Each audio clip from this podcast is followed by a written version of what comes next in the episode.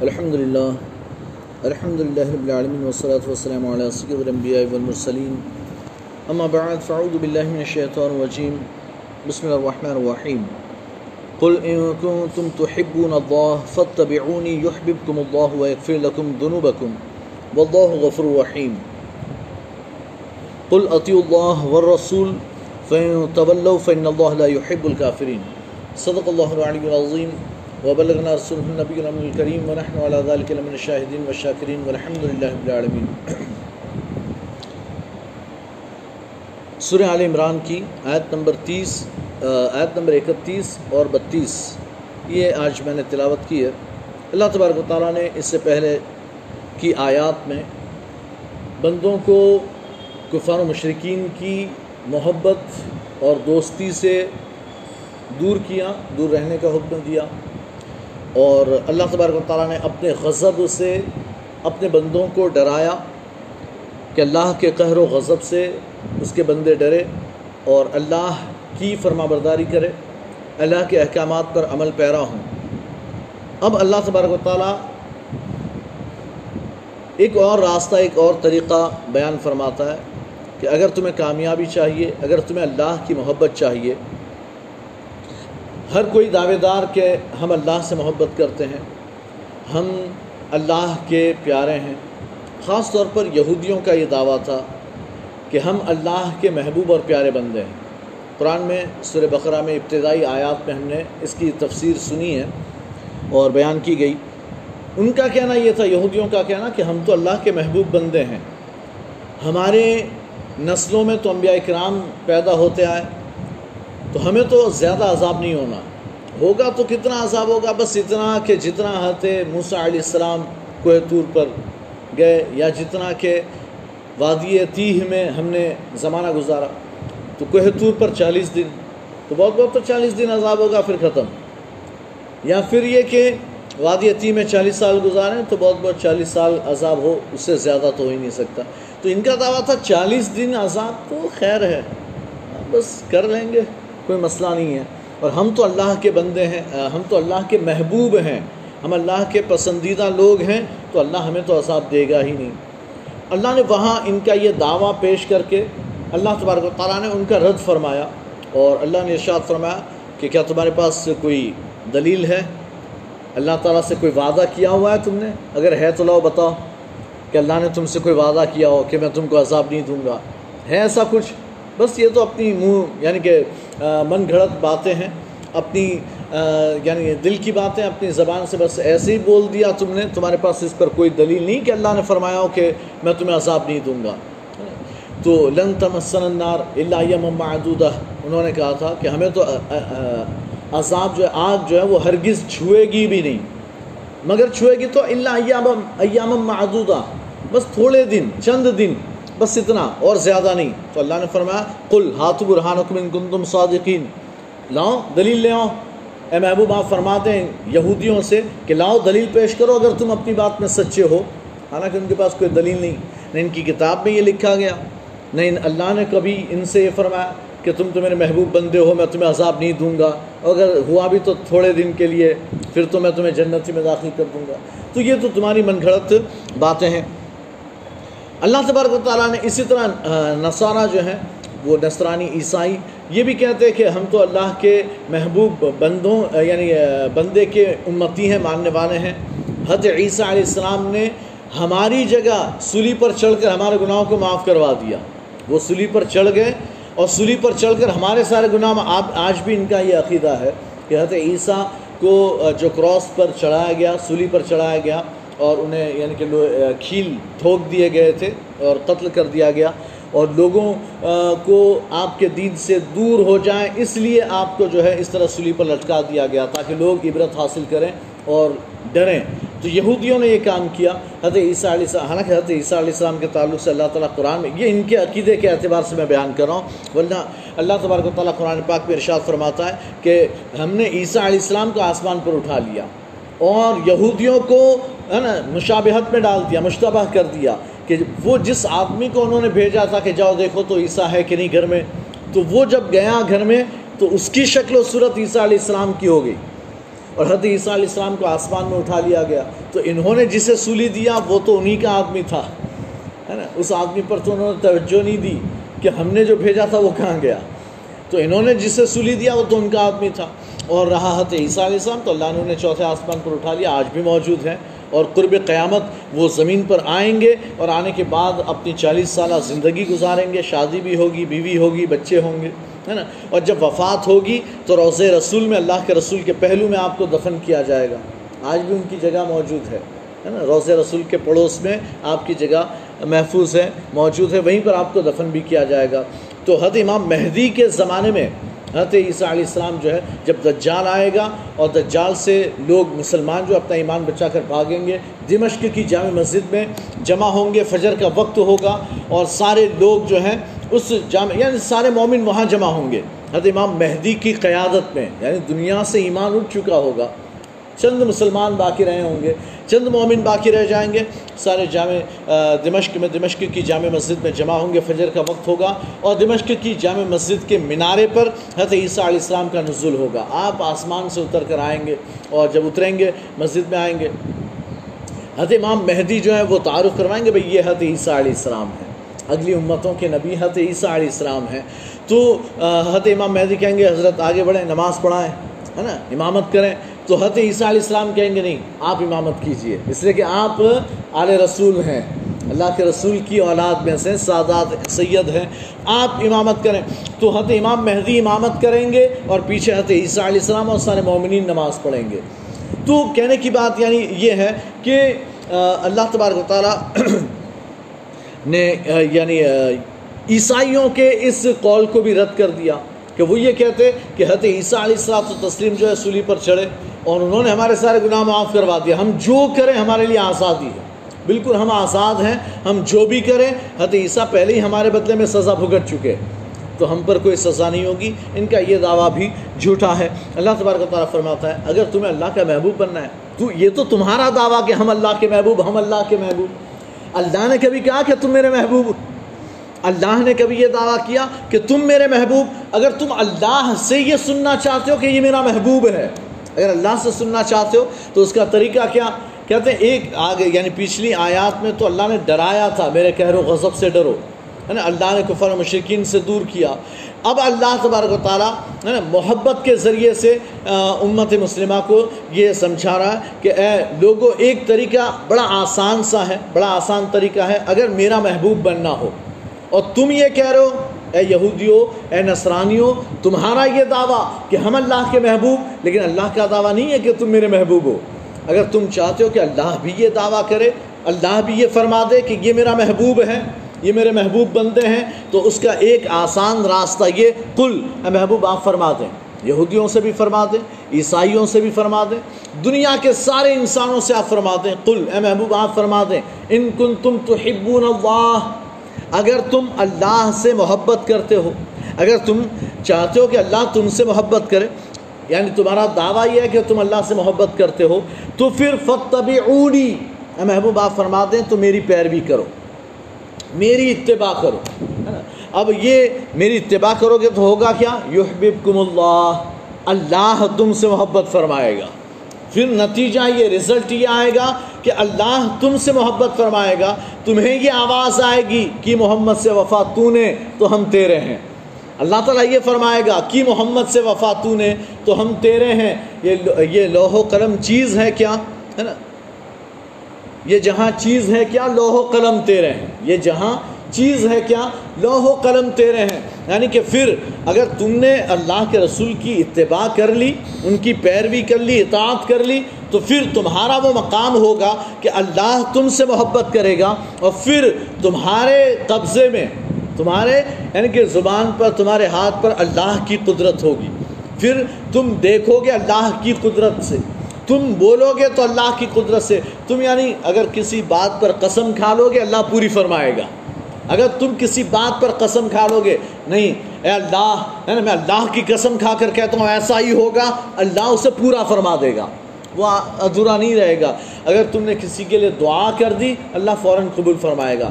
ایسے بہت سے لوگ گزرے ہیں کہ جن کی دعائیں بڑی مستجاب ہوتی تھی، بڑی مقبول ہوتی تھی۔ اللہ کے رسول صلی اللہ علیہ وسلم یا انبیاء کرام، ان کی بات تو الگ ہے، لیکن ان کی امتوں میں ایسے بہت سے افراد ہیں کہ جنہوں نے جیسے دعا کی، اللہ نے قبول فرما لیا ہے نا؟ ہاں حضرت سعد ابن ابی وقاص بڑے مستجاب الدعوات تھے۔ جب بھی کبھی کوئی دعا کی ہے، کبھی رد نہیں ہوئی۔ کبھی رد نہیں ہوئی۔ انہوں نے دعا کی، اللہ نے قبول فرما لی۔ بڑے مستجاب الدعوات تھے۔ اسی طرح سے حضرت سعید ابن زید رضی اللہ تعالیٰ عنہ اشر مبشرہ میں سے یہ بھی ہیں، سعد ابن ابی وقاص بھی اشر مبشرہ میں سے حضرت سعید ابن زید یہ بھی اشر مبشرہ میں سے وہ دس لوگ کہ جنہیں جنت کی بشارت ملی، وہ دسوں جن کو جنت کا مزدہ ملا، اس مبارک جماعت پہ لاکھوں السلام۔ تو یہ دس افراد میں حضرت سعد ابن ابی وقاص بھی، حضرت سعید ابن زید بھی۔ حضرت سعید ابن زید رضی اللہ تعالیٰ عنہ جہاں رہتے تھے، جس مکان میں، پڑوس میں ایک عورت رہتی تھی۔ مسلم شریف میں روایت موجود ہے۔ آج کل یہ حدیث جو ہے نا، وہ اگر لوگ سمجھیں تو بہت اہم ہے ہے نا؟ آج کل ہم لوگوں کے چیزوں پر بڑا قبضہ کر لیتے ہیں۔ ہماری نہیں ہوتی، لیکن پھر بھی ہم دعویٰ ٹھوک دیتے ہیں، ہماری ہے ہماری ہے۔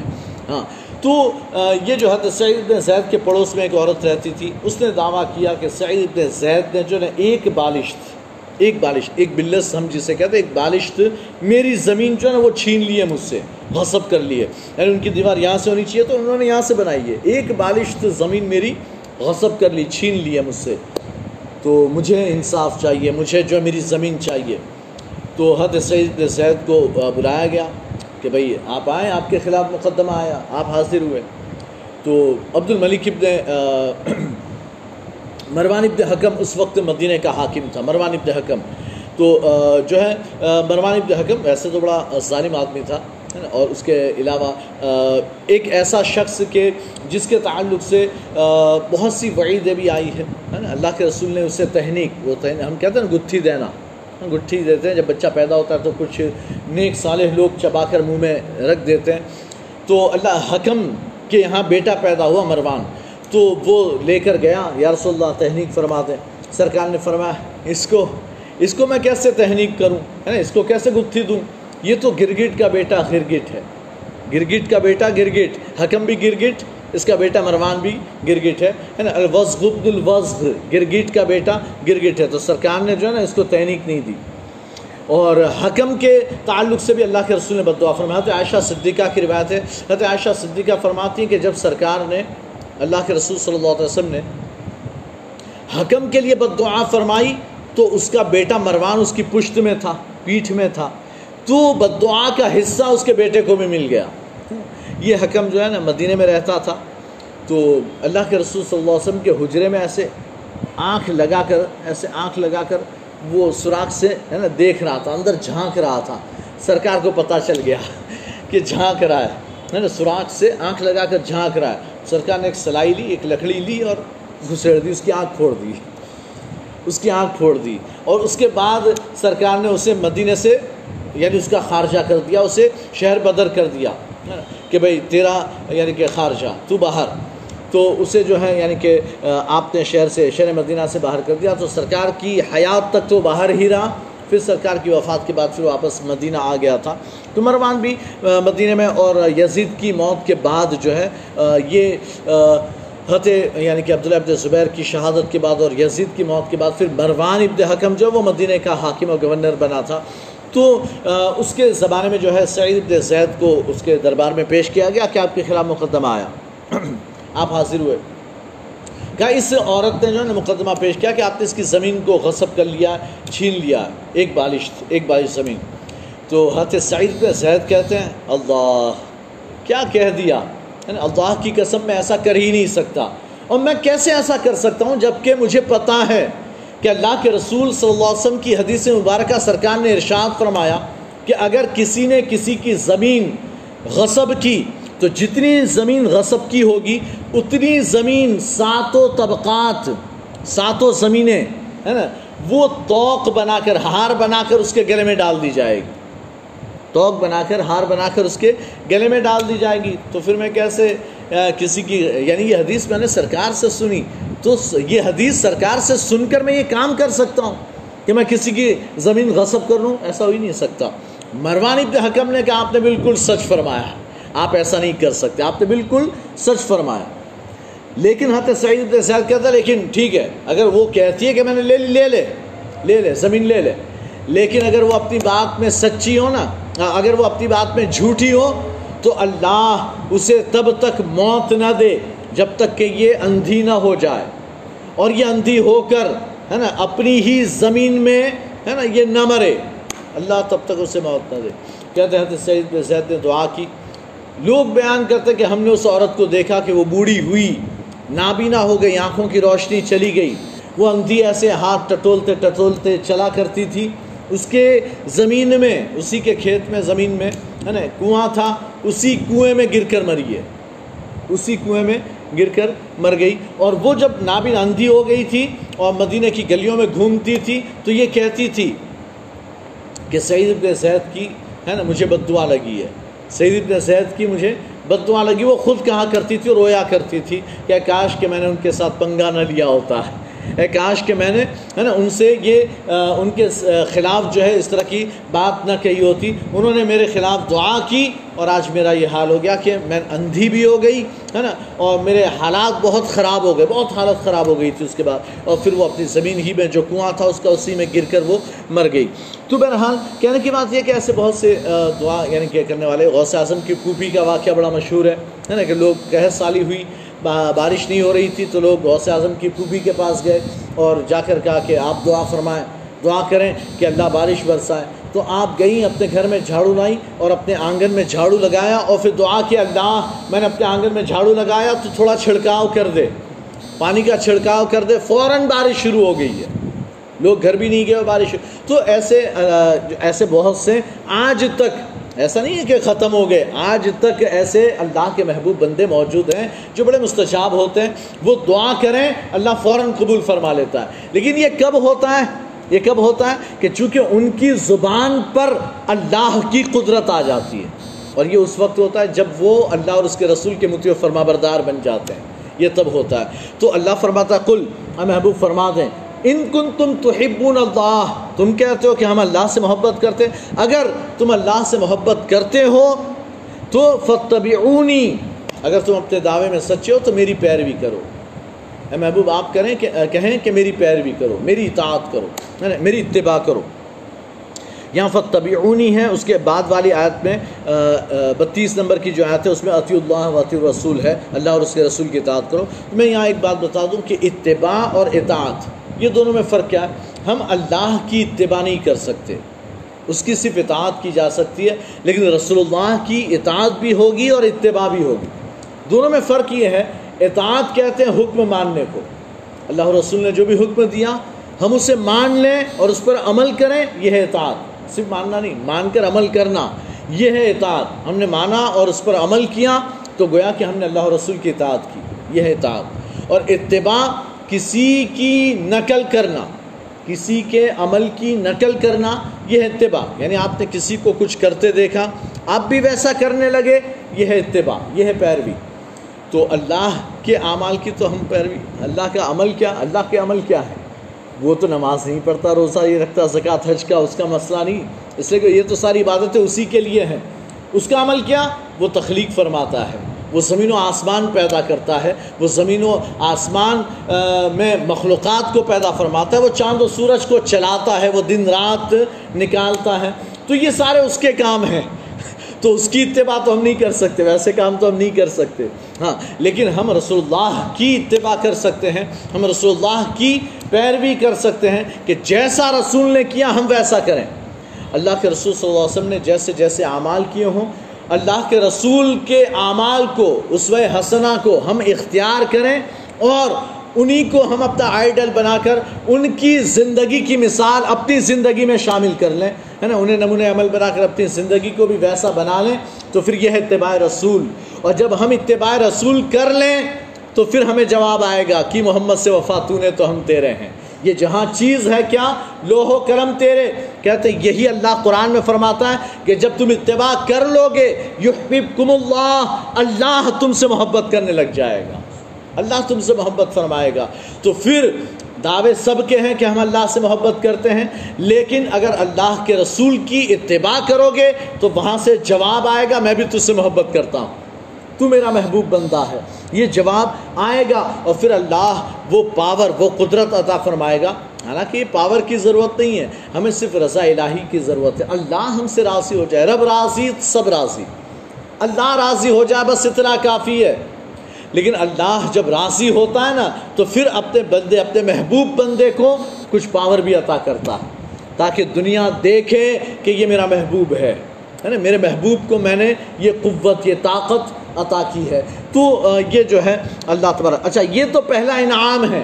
کہ اللہ تم سے محبت کرنے لگ جائے گا۔ اللہ تم سے محبت فرمائے گا۔ یہ پہلا انعام۔ دوسرا انعام وہ یغفر لکم ذنوبکم اللہ تمہارے سارے گناہ بخش دے گا۔ اللہ تمہارے سارے گناہ بخش دے گا۔ اب یہاں سوال پیدا ہوتا ہے، بھائی بندہ نیک ہو، اگر نیک بندہ ہے، گناہ کرتا ہے نہیں، تو پھر کیسے گناہ بخشیں گے؟ کون سے گناہ بخشے جائیں گے؟ تو یہاں یہ کہ جو چھوٹی موٹی غلطیاں ہو جائیں چھوٹی موٹی ادھر ادھر کی غلطیاں اب یہ یعنی کہ کچھ ایسی باتیں ہوتی ہے ایک عرب کا مقولہ عربی میں ایک مقولہ ہے کہ حسنات الابرار سیئات المقربین حسنات الابرار نیکوں کے نیک کام، نیکوں کی نیکیاں، مقرب لوگوں کے لیے برائیاں ہوتی ہے۔ نیکوں کی نیکیاں مقرب بندوں کے لیے، جو اللہ کے بڑے قریبی ہیں، ان کے لیے برائی ہوتی ہے۔ کہ اس نے کیا تو ٹھیک ہے، اس کو تو ثواب ملے گا، لیکن ہے تو تو میرا قریبی تھا، تو نے ایسا کیوں کیا؟ ہاں بات یہ آ جاتی ہے، یہ مقرب، ہے نا جتنے آپ اللہ کے قریب ہو جائیں گے، تو پھر اتنا آپ اللہ سے زیادہ ڈرنے لگیں گے، اللہ کی اتنی زیادہ آپ کو پرواہ ہوگی۔ جتنا آپ اللہ سے دور ہیں نا، آپ کو اللہ کی اتنی پرواہ نہیں جتنا دور ہے پرواہ نہیں۔ جتنا قریب ہوتے جائیں گے، اللہ کی پرواہ بڑھتی جائے گی۔ آپ ہمیشہ رب کے بارے میں سوچتے رہیں گے، اللہ کے بارے میں سوچیں گے، یار یہ کام اللہ کی ناراض تو نہیں ہو جائے گا؟ یا اللہ کو کہیں ناپسند تو نہیں ہوگا؟ اللہ کو یہ پسند ہوگا کہ نہیں ہوگا؟ آپ ہر بات میں پھر یہ سوچ، آپ کی یہ سوچ بن جائے گی۔ یہ کب؟ جب اللہ کا قرب حاصل ہوگا۔ آج ہمیں یہ سوچ ہمارے پاس نہیں، کیوں؟ اس لیے کہ ہم اللہ کے قریبی نہیں۔ لیکن جب یہ سوچ یعنی ہم اللہ کے یعنی قریب ہوتے جائیں گے، ہماری یہ سوچ بھی بنتی چلی جائے گی۔ اب اب بندہ جو ہے نا، پھر وہ قرآن کی تلاوت بھی کرے گا نا۔ تو پھر سوچے گا کہ میں ایسے تلاوت کرتا ہوں، اللہ کو پسند آئے گا کہ نہیں آئے گا؟ چلو ایسا نہیں، ایسے کرتا ہوں۔ پھر وہ یہ سوچ ہے نا؟ تو اب یعنی یہ ہوگا، مثال کے طور پر اللہ کے رسول صلی اللہ علیہ وسلم، ہے نا، جب حضرت جبریل امین ابتدان وہی لے کر آتے تھے وہی لے کر آتے، تو اللہ کے رسول کا حال یہ تھا کہ آپ بھی حضرت جبریل پڑھتے پڑھتے، تو اللہ کے رسول بھی ساتھ ساتھ میں یعنی کہ آپ بھی اسپیڈ میں پڑھتے۔ کیوں پڑھتے؟ ایک شوق تھا کہ جبریل جتنا بتائیں فوراً یاد کر لوں کہ ایسا نہ ہو کہ کچھ چھوٹ جائے، کچھ رہ جائے، کچھ بھول جاؤں، ہے نا؟ یہ شوق تھا۔ تو آپ بھی ساتھ ساتھ میں پڑھتے۔ اللہ نے، اب دیکھیں، یہ اچھا اچھی بات تھی نا؟ یہ اچھی بات تھی، یہ اچھی بات تھی۔ لیکن اللہ نے فرمایا، اے محبوب، آپ، ہے نا، لا تحرک لسان کا آپ اپنی زبان کو حرکت نہ دیں۔ یعنی جب جبریل پڑھ رہے ہوں قرآن سنا رہے ہوں وہی آپ کو بتا رہے ہوں۔ آپ اپنی زبان کو حرکت نہ دیں، آپ خاموشی سے سنیں۔ ٹینشن نہ لیں کہ یاد کرنا۔ نہیں، اس کو جمع کرنا، اسے بیان کرنا، اسے یاد رکھوانا، اس کو سمجھانا، سارے کام ہمارے ہیں۔ ساری ذمہ داری گارنٹی ہماری ہے۔ آپ کو ٹینشن لینے کی ضرورت ہی نہیں ہے۔ تو اللہ نے اپنے محبوب کو روک دیا۔ ہاں اے محبوب، آپ اپنی زبان کو حرکت آپ صرف سن لیجیے۔ باقی سارے کام ہمارے ذمہ کرم پر ہے نا تو اب یہ تو اچھا کام تھا نا۔ آپ دیکھیں اسکول میں ٹیچرز ہوتی ہیں، وہ کیا کرتی ہیں؟ میں جیسا بولوں، آپ بھی، اے بچوں، تم بھی بولو۔ مدرسے میں، ہے نا؟ استاد جو، وہ بچوں کو میں جیسا میں بولوں، ویسے بولو۔ تو پھر وہ اب پڑھا رہا ہے، تو بچے بھی ویسے پڑھ رہے ہیں کیوں؟ تاکہ بچوں کو یاد ہو جائے۔ یہ یاد کروانے کی یعنی کہ کا ایک طریقہ ہے۔ تو ہمارے لیے تو اچھی بات ہے۔ جو نہیں پڑھتا استاد یا ٹیچر جو وہ گرم، وہ غصہ کرے گا، مارے گا۔ کہ کیوں نہیں پڑھتا؟ کیوں خاموش ہے؟ ایک لگائے گا۔ کیوں؟ منہ بند ہے۔ بول۔ کیوں بلوا رہا ہے؟ کیوں بلوا رہا ہے؟ اس تاکہ تو بولے گا تو تجھے یاد ہو جائے گا۔ تو بات اچھی تھی، لیکن اللہ کے اللہ تعالیٰ نے اپنے محبوب کو روک دیا۔ محبوب آپ کے لیے نہیں۔ آپ تو میرے مقرب۔ آپ تو میرے بڑے قریبی ہیں۔ یہ کام آپ کے لیے نہیں ہے۔ باقی سارا کام میرے ذمہ کرم پر آپ تو صرف سن لیجیے۔ آپ تو صرف سن لیں۔ اب سرکار نے پھر جو ہے وہ حرکت زبان کو حرکت دینا ساتھ میں پڑھنا بند کر دیا۔ اب کیا ہوتا؟ جبریل امین آتے، اللہ کے رسول سر جھکا کر آنکھیں بند کر کے سنتے ہاں اور سنتے، اور جب یہ وہی نازل ہوتی نا، وہی کا بڑا بوجھ، بڑی سخت اور بھاری وحی، تو پھر حال یہ ہوتا کہ آپ پسینہ پسینہ۔ سخت ٹھنڈی کے موسم میں جب سارے کہاں رہے ہوں ٹھنڈی سے، اس وقت آپ پسینہ پسینہ ہو جاتے۔ پسینہ پسینہ ہو جاتے اور لال لال ہو جاتے آپ کا چہرہ سرخ ہو جاتا۔ چونکہ گورے گورے تھے تو پھر لال لال ٹماٹر جیسے ہے نا؟ اور انار یعنی کسی نے انار نچوڑ دیا ایسا سرخ ہو جاتے۔ بالکل۔ اور یعنی کہ آپ بالکل کانپ رہے ہوتے ایسے بیٹھے ہوتے۔ پھر وہ کیفیت دور ہوتی اور صحابہ بھی سمجھ جاتے ہاں ہاں وہی آ رہی ہے وہی آ رہی ہے۔ ہاں، وہی آ رہی ہے۔ ہاں وہ کیفیت ایسی بن جاتی تھی سرکار کی تو پتہ چل جاتا کہ وہی آ رہی ہے۔ اور پھر جب وہ کیفیت دور ہوتی ہاں سرکار ایسے نارمل پوزیشن میں آتے، سمجھ میں آ جاتا ہاں وہی ختم ہوئی، وہی ختم ہو گئی۔ پھر سرکار فرماتے، مسکراتے یا کبھی روتے اور فرماتے ہیں اے میرے صحابہ، سنو، اللہ نے یہ پیغام بھیجا، اللہ نے قرآن میں یہ آیت نازل فرمائی ہے۔ تو کہنے کی بات یہ کہ اللہ کے رسول صلی اللہ علیہ وسلم کی ہم اتباع کریں، ہم اللہ کے رسول کی پیروی کریں، تو پھر اللہ تبارک و تعالیٰ ہمیں اپنا محبوب بنا لے گا۔ صحابہ اکرام نے رسول اللہ کی پیروی کی اور یہ یعنی اللہ تعالیٰ نے ہمیں یہ پیروی کب کر سکتے ہیں جب ہمیں رسول اللہ سے محبت ہو ہم رسول سے محبت کریں گے، عشق کریں گے، تو پھر ہمارے لیے رسول اللہ کی پیروی آسان ہوگی اور جب پیروی آسان ہو جائے گی، ہم پیروی کرنے لگ جائیں گے، اتباع کرنے لگ جائیں گے، تو پھر اللہ سارے راستے آسان فرمائے گا، اللہ ہم سے محبت فرمائے گا۔ یہ محبت کا راستہ بڑا آسان ہم جب تک رسول رسول اللہ سے ہم محبت کریں گے نہیں، تب تک ہم اتباع نہیں کر سکتے۔ ہم پیروی تب، آج کل آپ دیکھیں نا، آج کے معاشرے میں اب دیکھ لیں کہ لوگ کسی ایکٹر یا ایکٹریس سے انہیں دلی لگاؤ ہو جاتا ہے۔ محبت تو دور کی بات، صرف دلی لگاؤ ہوتا ہے، پسند ہے۔ وہ ایکٹر پسند ہے، وہ ایکٹریس پسند ہے۔ تو اس کی اسٹائل شروع ہو جاتی ہے۔ کچھ لوگ اس کے جیسا چلنا شروع کرتے ہیں کہ چونکہ وہ ایسا چلتا ہے یا چلتی ہے، میں بھی ویسا چلوں گا یا چلوں گی۔ وہ ویسا ڈریس پہنتا ہے یا اس کی ہیئر اسٹائل ایسی ہے، اس سے میں بھی ایسا کروں گا، ہے نا؟ وہ ایسے بات کرتا ہے تو وہ تو وہ اس کی نقل کر کے اس کی نقل کر کے اس کی اتباع کر رہے ہیں۔ حالانکہ دنیا میں یعنی بس وہ تھوڑا سا اچھا لگ سکتا ہے۔ دنیا میں تھوڑا سا اچھا لگ سکتا ہے، اس کے سوا کوئی اور فائدہ نہیں۔ ہے نا لیکن اگر رسول اللہ کی اتباع کریں تو پھر دنیا کا بھی فائدہ، آخرت کا بھی فائدہ۔ ہے نا؟ دنیا میں بھی اللہ آپ کو برکتیں عطا فرمائے گا، رحمتوں سے حصہ عطا فرمائے گا۔ آخرت میں تو پھر فائدے ہی فائدے ہیں۔ آخرت میں تو اتنی نعمتیں عطا فرمائے گا، اتنی رحمتیں عطا فرمائے گا، بے شمار، بے حد و بے شمار، جس کی گنتی نہیں ہے۔ لیکن دنیا میں بھی اس کے بڑے فائدے ہیں، بڑے فوائد ہیں۔ ابھی تو اور یعنی کچھ باتیں ہماری باقی ہیں انشاءاللہ۔ اس پر ہم آئندہ اتوار میں کچھ باتیں اور بیان کریں گے۔ السلام علیکم ورحمۃ اللہ وبرکاتہ۔